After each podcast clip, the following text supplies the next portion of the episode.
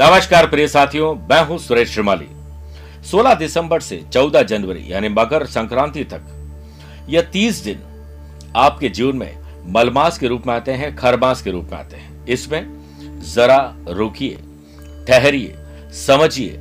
फ़िलहाल जो बता रहा हूँ, उन शुभ और मांगलिक कार्यों को 30 दिन के लिए टाल दीजिए। 2021 इंग्लिश कैलेंडर का अलविदा कहने का समय अब आ चुका है। उम्मीद है कि आप 2022 में एक नया सवेरा देखेंगे? आशा करता हूँ कि नया वर्ष आपके लिए मंगलमय हो, शुभ हो। आप सुखी और प्रसन्न रहें। सुखी और प्रसन्न कैसे रह सकते हैं? जब हम शास्त्र सम्मत कार्य करें, यानी वे कार्य करें, जिनको हमारे शास्त्र उचित ठहराते हैं। शास्त्र कहते हैं कि कोई भी शुभ कार्य बिना मुहूर्त के नहीं करना चाहिए। शुभ कार्य जैसे सगाई हो, विवाह हो, नए घर में प्रवेश हो, नए मकान की नींव का मुहूर्त हो या नया व्यापार प्रारंभ करना हो, या फिर नया वाहन ही क्यों ना खरीद रहा हो? यही तो है शुभ कार्य। लेकिन अगर इस महीने आप कोई नया काम भी प्रारंभ कर रहे हैं तो सावधान हो जाए, रुक जाए, ठहर जाए। फ़िलहाल ऐसे सभी शुभ और मांगलिक कार्यों को टाल देना चाहिए। यानी 16 दिसंबर से 14 जनवरी के बीच आपने अगर किसी शुभ या मांगलिक कार्यों की योजना बना रखी है तो उसे टाल दीजिए या फिर उसका एक तरीका बताऊँगा, उसको करके फिर करिए। वो है अपने पूर्वजों से, अपने भगवान विष्णु लक्ष्मी जी से आशीर्वाद देने का और गलती के लिए क्षमा करने का, क्षमा मांगने का। क्योंकि 16 दिसंबर 2021 मार्ग शीर्ष शुक्ल पक्ष की त्रयोदशी तिथि से मलमास प्रारंभ होंगे, जो 14 जनवरी 2022 पौष शुक्ल पक्ष की द्वादशी तिथि तक रहेंगे। इस दौरान, इस 30 दिनों तक मलमास होने के कारण इस अवधि में समस्त शुभ कार्यों का वर्जित करना लिखा गया है। धनु संक्रांति पर अब ऐसा मलमास इस समय क्यों आता है? क्योंकि सूर्य भगवान 16 दिसंबर, देवताओं के गुरु बृहस्पति, जो कि हमारे एजुकेशन, धन कमाना, शादी, विवाह, शुभ और मांगलिक कार्यों के कारक ग्रह माने जाते गुरु। उनकी जो मूल त्रिकोण राशि है, वो धनु है। उस धनु राशि में जब सूर्य प्रवेश करेंगे, सूर्य में इतना प्रकाश है कि वो जला देता है तो 14 जनवरी तक वो वही रहेंगे। इसलिए आपको देवताओं के गुरु बृहस्पति का जो आशीर्वाद मिलना चाहिए वो इस दौरान नहीं मिल पाता है। इस वजह से शुभ और मांगलिक कार्य नहीं करना चाहिए।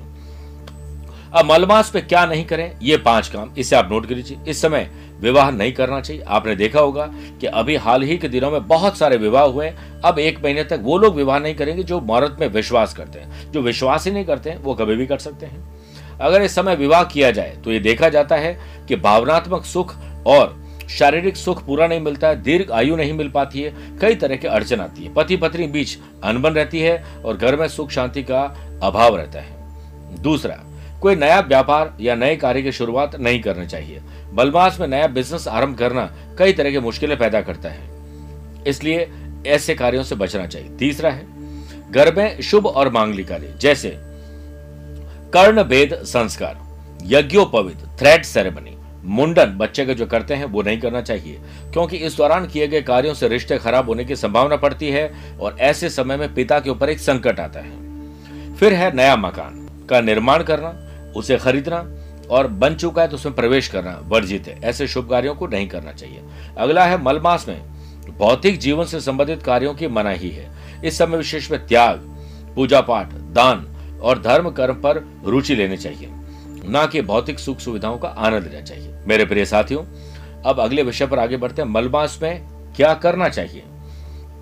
इस महीने में भगवान विष्णु जी की पूजा करने के साथ साथ धार्मिक स्थलों पर स्नान, दान आदि करने का विशेष महत्व है और हमारे माँ और पिताजी तो यही करते हैं। इसीलिए आज की युवा पीढ़ी तरक्की कर रही है, पर युवा पीढ़ी ऐसा नहीं करती है, क्योंकि वो क्रिसमस, न्यू ईयर सेलिब्रेशन जो करने भी चाहिए, लेकिन सादगी के साथ नहीं कर पाते हैं कुछ लोग और फिर इसका खामियाजा भुगतते हैं। इस महीने की एकादशियों का उपवास कर भगवान विष्णु जी की पूजा कर उन्हें तुलसी के पत्तों के साथ खीर का भोग लगाना चाहिए।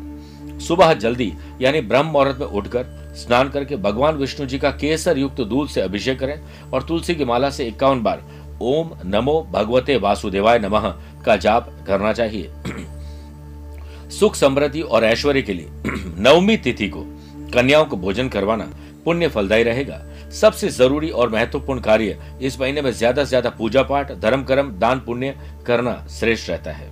उम्मीद है कि इस बलमास को आप इसकी जो आध्यात्मिक मान्यता है उसे समझेंगे और कोशिश करेंगे इस तीस दिनों को हम जागृति प्राप्त करें। हम एक नया सवेरा प्राप्त करने के लिए त्याग, दान पुण्य और भगवान के लिए सिद्धि करें ताकि वो हमें आशीर्वाद दे सके। बहुत बहुत शुभकामनाएँ। प्यार भरा नमस्कार और बहुत बहुत आशीर्वाद।